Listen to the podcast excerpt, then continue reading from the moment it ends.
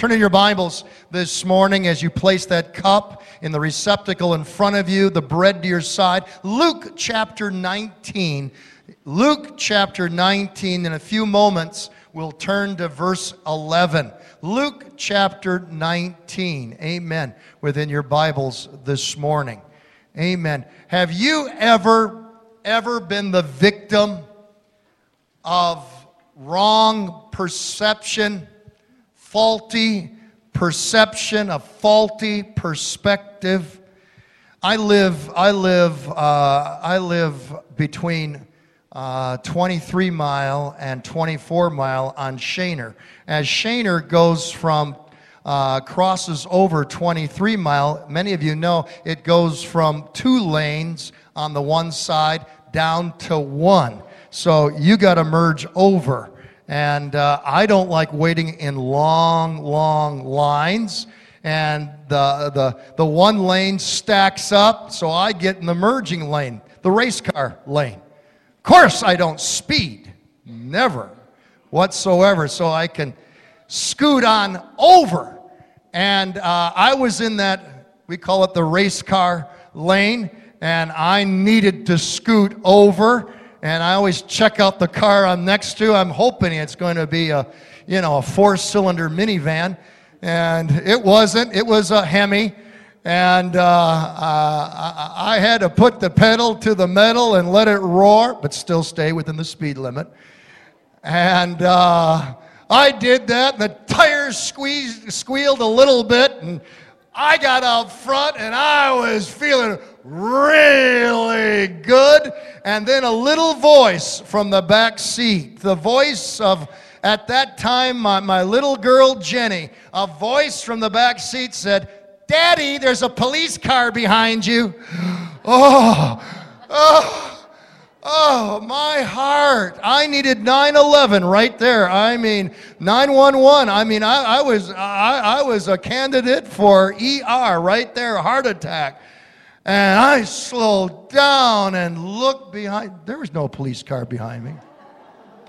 Ha ha ha! This little laugh came from the back seat. Fooled you, fooled you, fooled you. Jenny's ministry in our lives. Jesus wasn't fooled. The people were fooled. Jesus gave the last parable before his final week, the week of weeks, his final week of his life, the week of his death and resurrection. He gave his last teaching in a parable, a very special parable that was uppermost on his heart.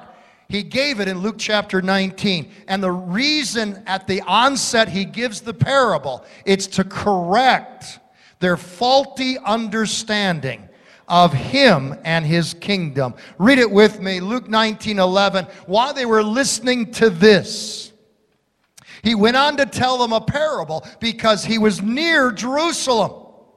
And the people thought that the kingdom of God was going to appear at once. Misperception.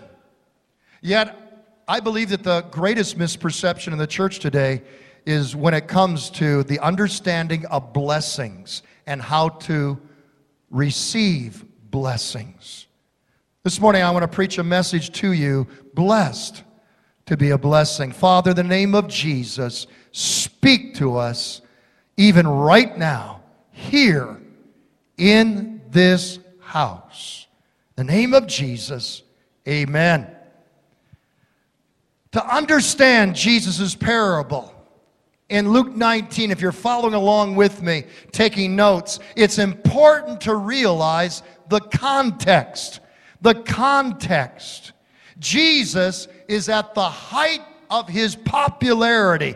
Jesus is thought by the people to now announce his kingship in Jerusalem, to sit upon the throne of David, and to kick out the Romans and bring in his earthly ministry, his earthly kingdom. Jesus corrects the understanding of the people. He wants them to understand that his earthly kingdom is not now, but in the future. That his kingdom in the now is a spiritual kingdom. But one day he will return with a physically visible, manifested earthly kingdom. So he gives this parable. Luke 19, verse 12. A man of noble birth went to a distant country to have himself appointed king and then to return. He called 10 of his servants and gave them 10 minas. Put this money to work, he said, until I come back. What's a mina? Um, one mina was worth three months' wages. How much would three months of wages mean to you? The paraphrase puts it as anywhere from 2,000 to $10,000 is placed in the hands of each of these 10 servants. Write it down with me. This parable, the 10 servants, reveals those who refuse the lordship of Jesus Christ in their lives.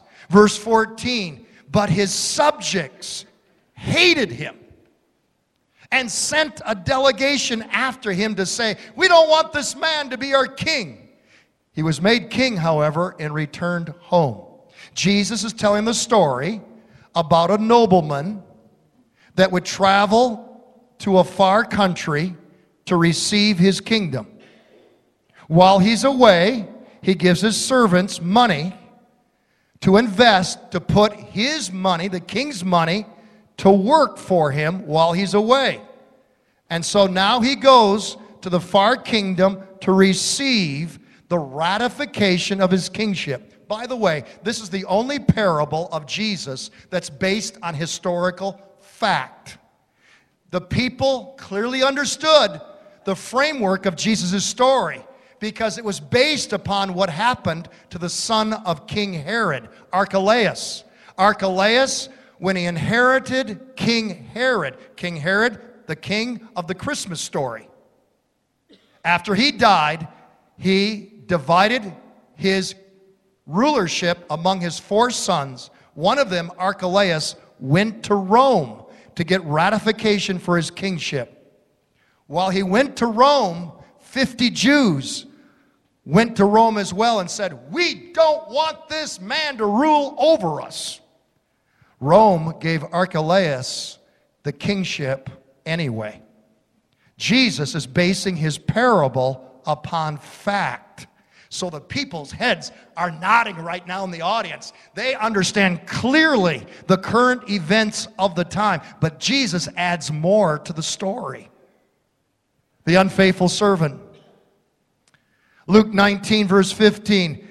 Then the king sent for the servants to whom he had given the money in order to find out what they had gained with it. The first one came and said, Sir, your mina has earned ten more. Well done, my good servant, his master replied, because you have been trustworthy in a very small matter. Take charge of ten cities. The second came and said, Sir, your mina has earned five more. His master answered, You take charge of five cities.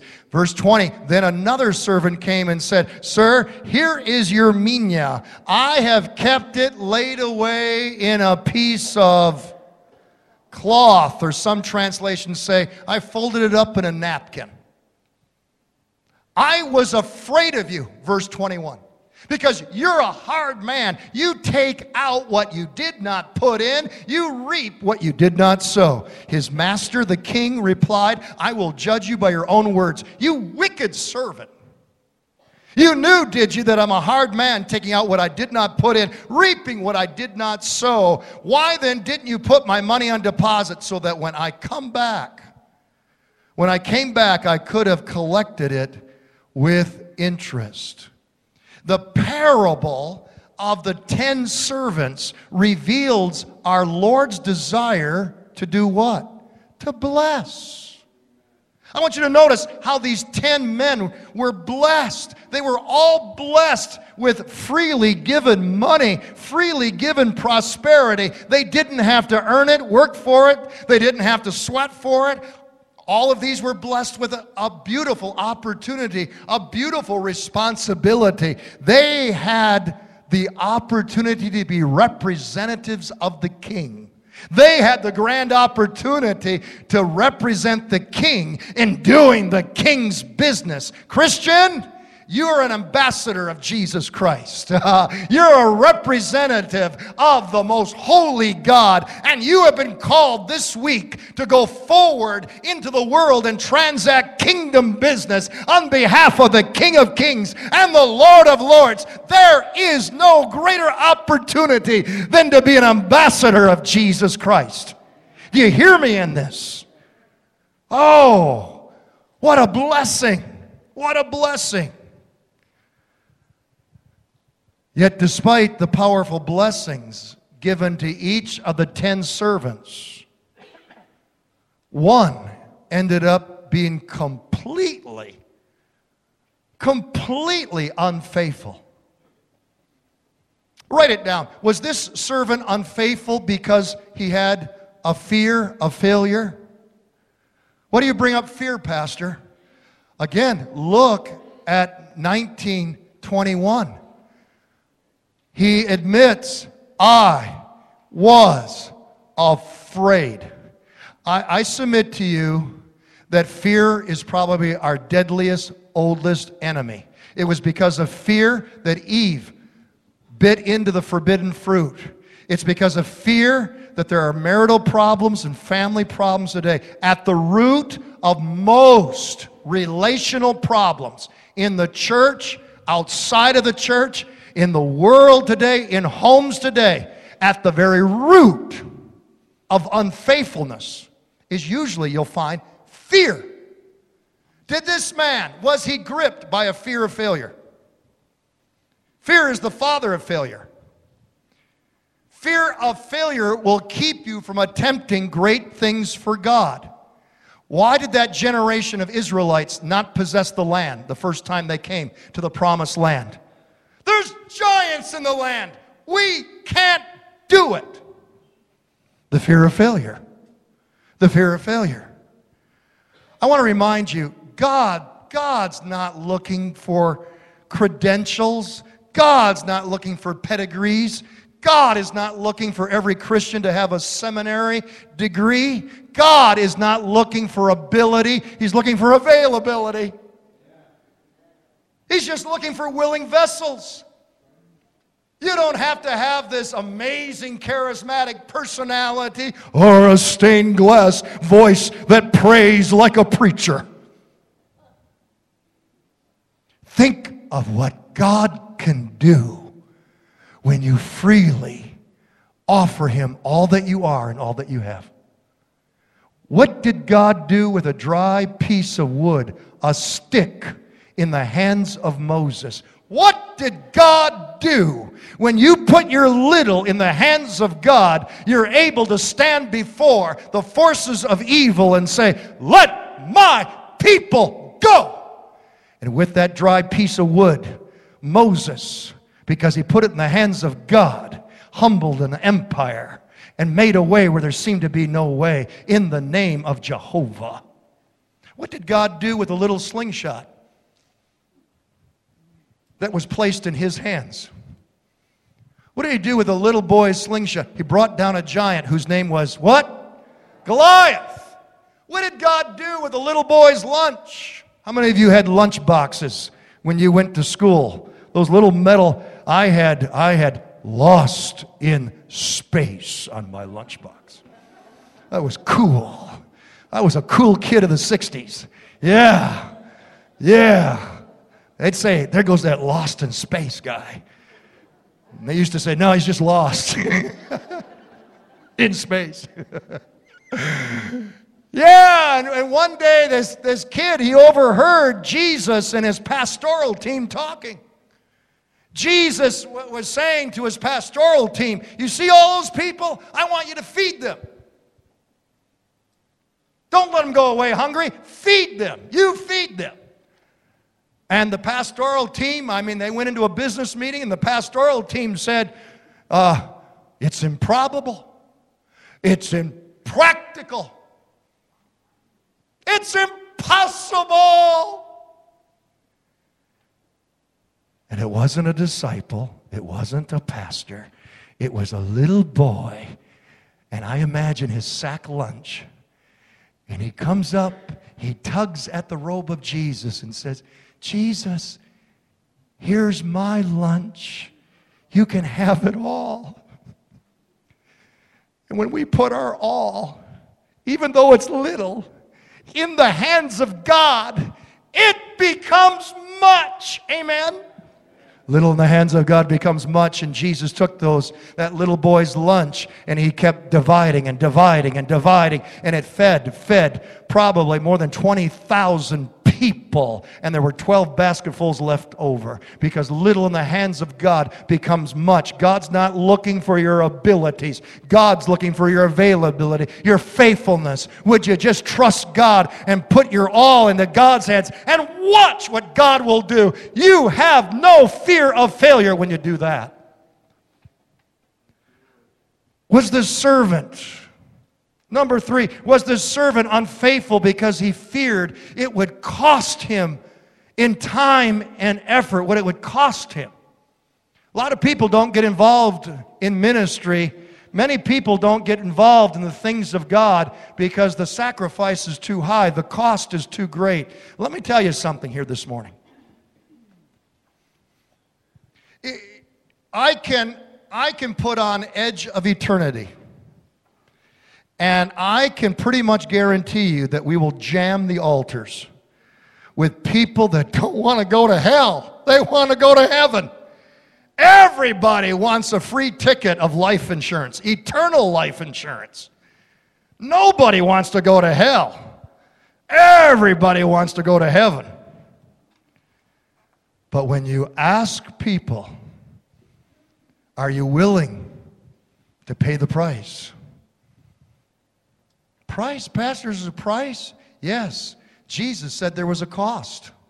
A cost to being a follower of His. Salvation is free, but following Jesus is going to cost you everything. It might cost you popularity and friends. It might cost you prestige and position. It might cost you prosperity. It will cost you your pleasures. But it's going to cost something to follow Jesus. Jesus said, eh, eh, Count the cost. If anyone will follow me, let him take up his cross and deny himself. Follow me. Was he afraid of the cost? The blood, sweat, and tears. Is this why this servant ended up being unfaithful? I submit to you that the real root, mark it down, of this servant's fear was the fact that he didn't trust the Lord. He didn't understand the principle of divine ownership.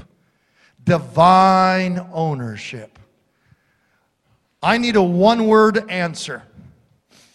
I have faith right now that I'm going to have a, a one word answer from this whole congregation from this entire audience, nay, this congregation this morning. I have enough faith in you that you are spiritually astute enough, wise enough that you're all going to give the same answer and you're all going to give it together.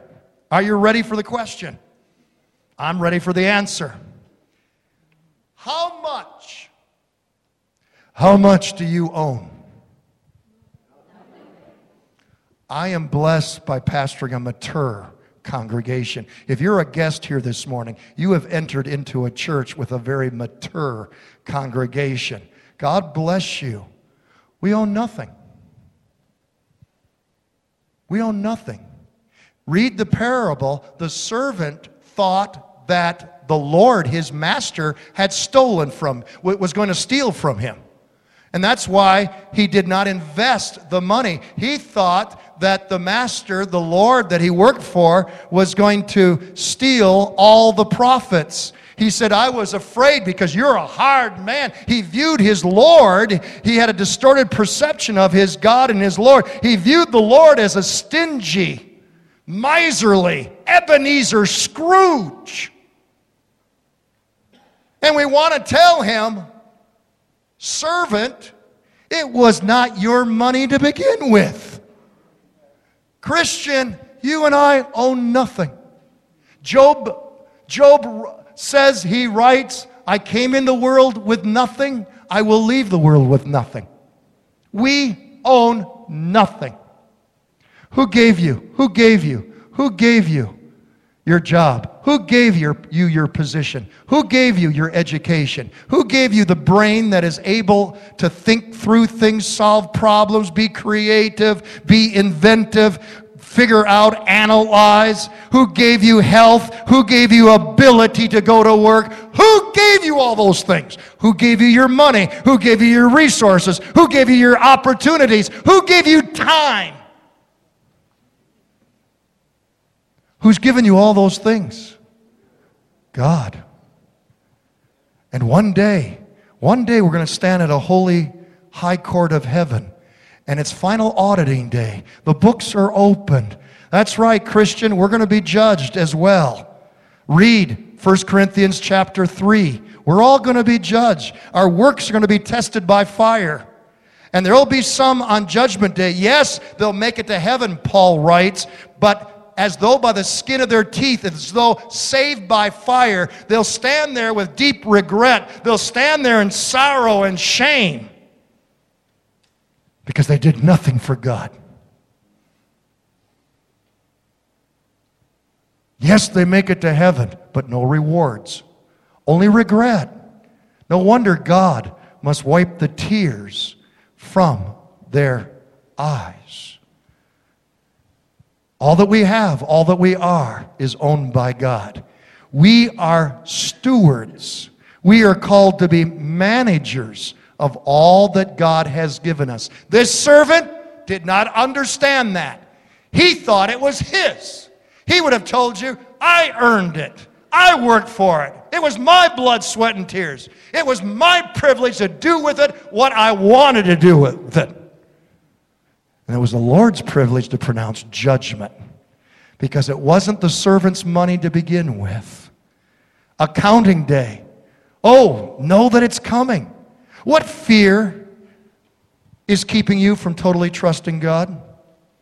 What fear is keeping you from totally trusting God? Is it the fear of rejection, loneliness, Psychologists tell us that the most basic primal fear in our lives, I shared this on Wednesday night, is abandonment. Many of you remember the time we entertained people at our home and we forgot and left uh, uh, uh, our son in his car seat uh, in the darkened garage in the car for two whole hours until our guests said, Where's your, where's your toddler? Where's your toddler? We open up the garage door, and I mean, in that darkness, all we heard was howling and screaming. The boy's 29 now this month, and he's still not the same. I mean, I, abandonment. Do you fear abandonment? Listen, you serve an almighty God who's also an all loving Father. And he said, I will never leave you, I will never forsake you. Lo, I am with you always. Fear can drive us to do crazy stuff, disobedient stuff. Know that you have a faithful Father that's more faithful than we can ever imagine. Do you fear? Do you fear the unknown? Do you fear uh, tomorrow? Do you fear uncertainty? Why is it? Why is it that people run to read the horoscope in the newspaper? They run to go to the palm reader. They run to the Chinese restaurant just to get a fortune cookie. They want to know about tomorrow. They think that the prognosticators of the new age are, are just as good as the weather forecasters. I freely admit I don't know about tomorrow, but I know and you know the one who holds tomorrow in his hands. And I trust him. Uh, he's guiding, he's blessing, he's directing every step. What do you fear? What do you fear? Do you fear that you're not going to have enough money to pay the bills next week? Do you fear retirement? That you won't have enough money for retirement? Do you fear that you're not having enough, enough money right now in retirement? How do you fear finances? The psalmist wrote, uh, I once was young, but now I am old, and I have not seen the righteous forsaken, nor his descendants begging for bread. Hallelujah! Hallelujah! We serve a great God. Don't fear. Don't fear. Don't fear. What do we know about the spirit of fear? The spirit of fear will haunt you. Fear is a spirit, it's demonic. It comes from the pit of hell. Uh, God hath not given us a spirit of fear, the Bible says, but of love, power, and a sound, a sound mind. The biggest reason this servant was unfaithful was the fact that he failed to understand we are blessed to be a blessing. We are blessed to be a blessing. He was given that money to be a blessing. He wasn't given that money to be able to consume on his own greedy desires, his own selfish desires. He was given the blessing to be a blessing. Tragically, because he misunderstood that divine principle that you find cover to cover in the Bible because he misunderstood this powerful spiritual principle, blessed to be a blessing. He ends up with eternal regret. Let's look at the blessing principle. Luke 19, verse 24, Jesus continues with his story. Jesus said, then to those, or the, the master said to those standing by, Take his mina or his money away from him and give it to the one who has 10 minas, the faithful servant. Sir, they replied, he already has 10. Now get a hold of this. Get a hold of this principle here. Don't miss it. This is for mature audiences only. Jesus gives the story here. The king says, I tell you that to everyone who has, more will be given. But as for the one who has nothing, even what they have will be taken away. What is Jesus teaching here? What principle? If you will determine to be a blessing to others, if you will determine to be blessed to be a blessing. You will receive more blessing to be a blessing. You'll receive more blessing to be a blessing. You'll receive more blessing to be a blessing. It is the divine cycle that God has engrafted in His Word and in His kingdom, which is invincible and imperishable, that He wants us to ascertain. You see, write it down. It's God's desire to prosper you. Deuteronomy 8:18 remember the Lord your God. It's he who gives you the power to get wealth. Psalms 1 blessed is the one whose delight is in the law of the Lord. Whatever they do prospers. Proverbs 8:21 that I may cause those who love me to inherit what? Wealth that I may fill their treasuries. This might not be Bill Gates money. This might not be cash this is divine prosperity that covers more than what money can buy. Priceless things like your health or a wonderful, peaceful life and marriage and family. Please be aware of this. Jesus goes on in Mark 10 29. Truly, I tell you, no one who's left homes, brothers, sisters, mother, father, children, fields for me, and the gospel, if you have paid the price to follow Jesus and be his representative. And you have been a blessing, and it's cost you something to be a blessing in this life. Jesus says, You will not fail to receive a hundred times as much in this present age and the age to come. If you were to calculate that, a hundred times as much, what interest rate is that? You might be getting 0.75% on your savings account at the bank. Jesus will give you 10,000%. Can I hear an amen? I don't know about you, it sounds like a good deal to me. If I will determined, if I will determine to be blessed, to be a blessing, this is the word of the Lord to you this morning. Write it down. God blesses us not to feed our greeds. God blesses us to be a blessing. So that we can keep receiving His blessings. Look at yourself as nothing but a conduit. Look at yourself as nothing but a channel for the blessings of God. But if you view yourself as a reservoir to contain God's blessings, you're going to lose out. You'll be the unfaithful servant. This is the word of the Lord. I want you to realize I cannot pastor. Pastors cannot pastor. Preachers cannot preach. Churches cannot be built. Missionaries cannot be sent. The gospel cannot be proclaimed unless you are prospered, unless you are blessed. And then in turn, take what God gives you to invest in the work of the Lord so that God may bless you with more and more so that you can give more and more. And it might not be just money. That could be of your time. It could be of your abilities. It could be of your availability. Be aware of this. But, Pastor, I, I have too many problems right now of my own to, to, to be a blessing to others. One of the best things that you can do if you're having a problem right now, one of the best things that you can do, if you've got a problem, help somebody else solve their problem. As long as you're focused on your own needs and wants, that's self absorption, that's selfishness.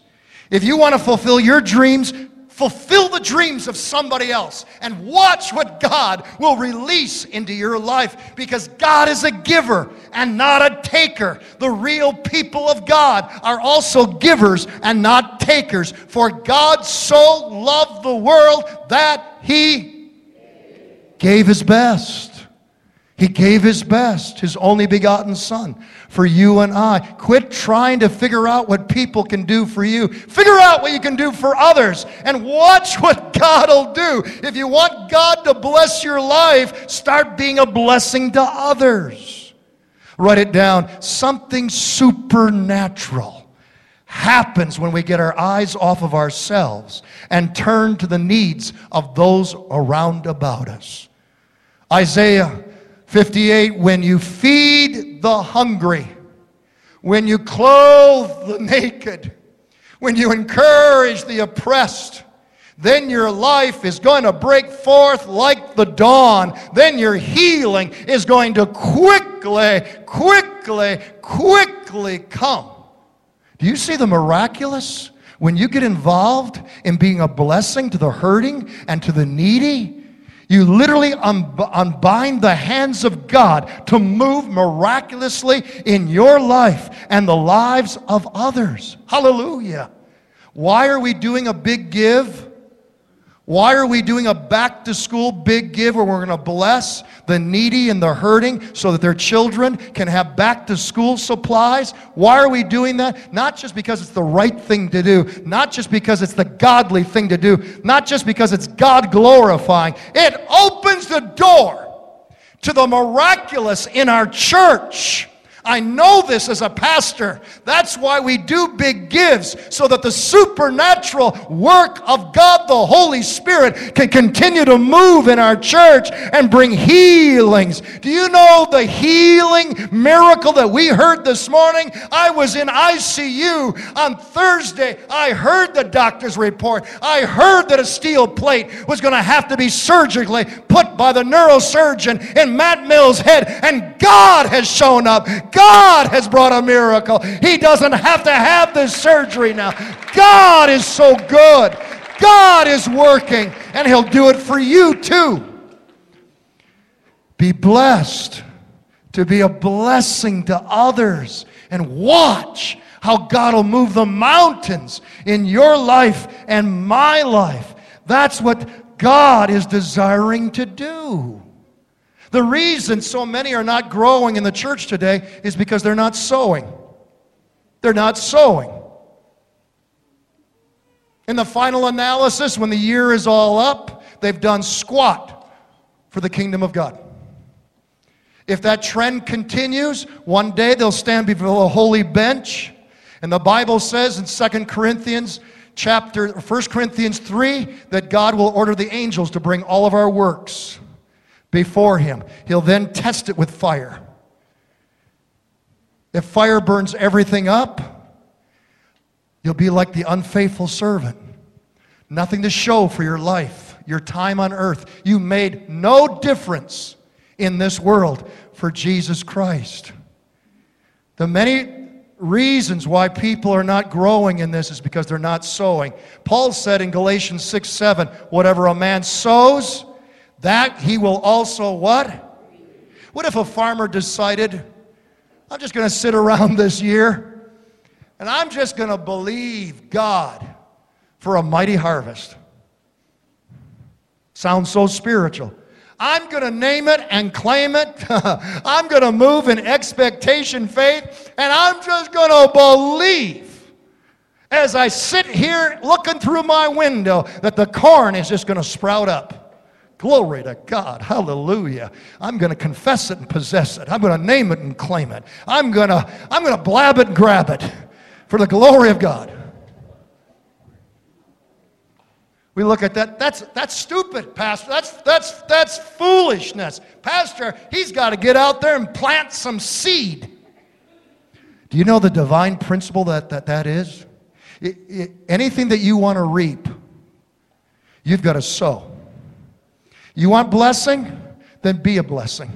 Stop praying, God, give me a blessing, and start praying, God, make me a blessing. Honey, sir, ma'am, how many of you? You have a rocky marriage. How many of you go to bed at night and you say, I wish my husband would say this. I wish my husband would be like this. I wish my wife would act like. I wish my I, I, I wish I'd have a loving marriage, a loving home. If you want wheat, if you want corn, what do you need to plant? If you want wheat, do you, what do you plant? What kind of seeds do you plant if you want corn? then why are you planting poison ivy seeds? You reap what you sow. Now, I challenge some of you in your homes. I challenge you. I challenge you. I don't care what you feel. Your feelings have nothing to do with it. Your obedience and faith to the holy word of God has everything to do with it. I challenge you in the name of Jesus to move in obedience and in faith Yes, trust the Lord because the psalmist says, look what the psalmist says. Look at the psalmist says. And, uh, the psalmist says uh, so very clearly in Psalms 37 in times of difficulty, number one, trust in the Lord. Number two, do good. How are you going to do good? Back up the slide, if you would. Learn to be more seed oriented than need oriented. And I challenge you for the next several weeks plant seeds of love, plant seeds of encouragement, plant seeds of affection, plant seeds of respect. Plant, plant, plant, plant, plant, plant, plant. Persevere. Be faithful till death do you part. Well, I get nothing back in return. You're not doing it for him. You're not doing it for her. You're doing it for the Lord, who is the faithful rewarder of all of them who diligently seek after him. That's God's word. Plant, plant, plant, plant. It's not enough to believe. You got to plant some seed. Start being seed oriented instead of need oriented. Proverbs 11, verse 25 A generous man will prosper. He who refreshes others will himself be refreshed. Do you need a financial miracle? Invest in God's work. Plant good seed. Are you lonely? Do you need friends? Then give a smile. Give a hug. Uh, wake up every morning. I'll tell you, rejoicing before the Lord. Come before everybody you meet and, you, and ask them, Isn't God good? I want you to know God's on the throne and everything's going to be all right. Everything's all right with me. How about you? Plant seed. Plant seed. Plant seed. Well, Pastor, I don't have anything to give. Go mow somebody's lawn. Go bring some shut in some groceries. Visit the lonely in the nursing home. Visit the shut ins. Uh, and watch what God will do as you plant seed, seed, seed. Today, begin a brand new day. Uh, Pastor, I'm going to start being seed oriented instead of need oriented. Need oriented makes you depressed. Need oriented makes you critical. Being need oriented will make you, let me tell you, discouraged and disappointed because people will always let you down. Jesus will never let you down. Follow his word. Be seed oriented and you'll reap what you sow. God's word is so very, very clear. This past week, my wife had to go to her doctor. She's got a highly intelligent specialized medical doctor. And this doctor knows that she's a pastor's wife. And this doctor began to inquire what's it like to be a Christian? Mm, door open. Your pastor's wife, Becky, walked through the door and began to share Jesus, Jesus, Jesus, Jesus loves you. Jesus died for you. Jesus will change your life. Jesus will give you a new smile. Jesus will give you a new direction. Jesus will give you a new eternity. Hallelujah. With Jesus, the best is yet to come. The doctor ended up, this female doctor, hugging my wife, sobbing and sobbing as my wife prayed over her and led her to Jesus. Hallelujah! Hallelujah! Hallelujah! There's needs all around you. There's people that need a smile. There's people that need your encouragement. There's people that need a postcard of encouragement. Be seed oriented instead of need oriented. Watch the contentment, the peace, the refreshing to go into your life. Don't go through life as a taker, be a giver like our God. Be blessed to be a blessing. Lastly, verse 27. It's a tragic verse, sober verse. The king, Jesus said, said this, those enemies of mine who did not want me to be king over them. What, there's two kinds of people here in the world today, two classes. Those that embrace the lordship of Jesus Christ and those that reject the lordship of Jesus in their life. They don't want Jesus to rule and reign over their life. I've stopped using the term commit, commit your life to Jesus. I now use the term the Bible term because I don't find the word commit at all in the Bible. Commit your life to Jesus. What we do find is will you submit your life to Jesus? And the parable ends with those who refuse to submit their lives to Jesus. Jesus' parable ends on a very sobering note judgment. And I want to remind you that today is the day of salvation. Today, Jesus is our Savior. But when He returns, Jesus will be our judge. A mommy, a mommy was taking her little boy uh, shopping, or should I say, mommy was shopping and the little boy was just being dragged along. The little boy did not want to go shopping. And little boys who don't want to go shopping grow up into be big boys one day who do not want to go shopping. I got dragged along this weekend. Oh, dear Gussie. My, my, well, oh, that's another sermon. And the little boy's yanking, yanking, and his mother's, he finally escapes and he runs out into the street right in the front of a truck. Thankfully, a businessman walking along the sidewalk saw it happen. He dove out, he tackled the little boy, and he rolled to safety with the little boy. It was written up in all the newspapers. The headlines ran Man becomes savior to little boy. Man saves boy from certain death. 25 years pass. Sad to say, tragically, the little boy grew up to be a killer. He's murdered a man. And now he stands on sentencing day. He stands in the courtroom about ready to receive his sentence. But as he stands there ready to receive his sentence, he recognizes the man in the black robe sitting at the bench. And he says, Sir, sir, don't you remember me? I was that little boy years ago that you rescued. I was the little boy that you saved. You were my Savior. And the man behind the bench looks down and said to him, Yes, indeed. Yesterday I was your Savior, but today I am your judge. Jesus died upon the cross for you. Jesus shed his blood for you. He rose from the dead with resurrection life that you might have a changed life. You might be born again and made brand new. Then Jesus ascended to the very right hand of God and received his crown. And the Bible says that he is King of kings and Lord of lords.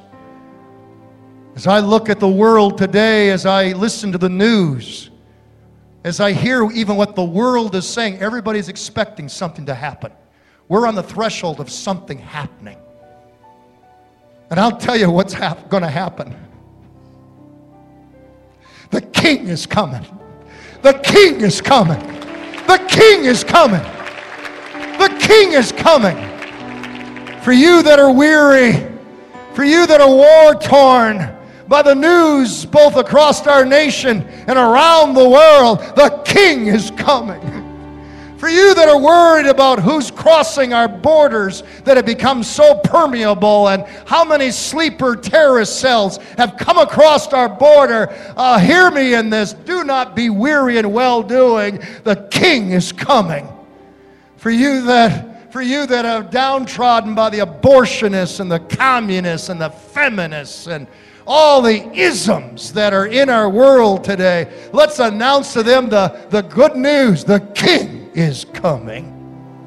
I don't know about you. I don't look for a so called king of rock and roll, Elvis Presley. I don't look for a so called king of pop, Michael Jackson. I'm lifting up my head as these things begin to come to pass. I'm lifting up my head. Let's lift up our heads, for our redemption draweth nigh. The real king is coming.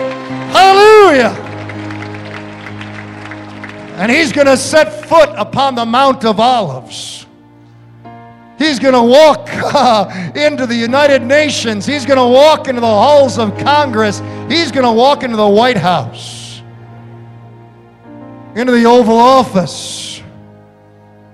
And if he's not on vacation, he's going to say, I'm in charge now. I'm King of Kings and Lord of Lords. Hallelujah. But beware. He's not coming back this time to die on a cross. He's not coming back to be an emaciated Savior on a crucifix. He's coming back as Lord of Lords, King of Kings, Judge. And the books will be opened. You might not hear this in other churches, but I'm asking the question today Are you ready for Judgment Day? Are you ready for when the books will be opened? In fact, is your name written in the book of life? Father, in the name of Jesus, we bow our heads. And Lord, we're thankful that your Holy Spirit has already marked this service. Your Holy Spirit has already addressed the subject of fear long before I preached it.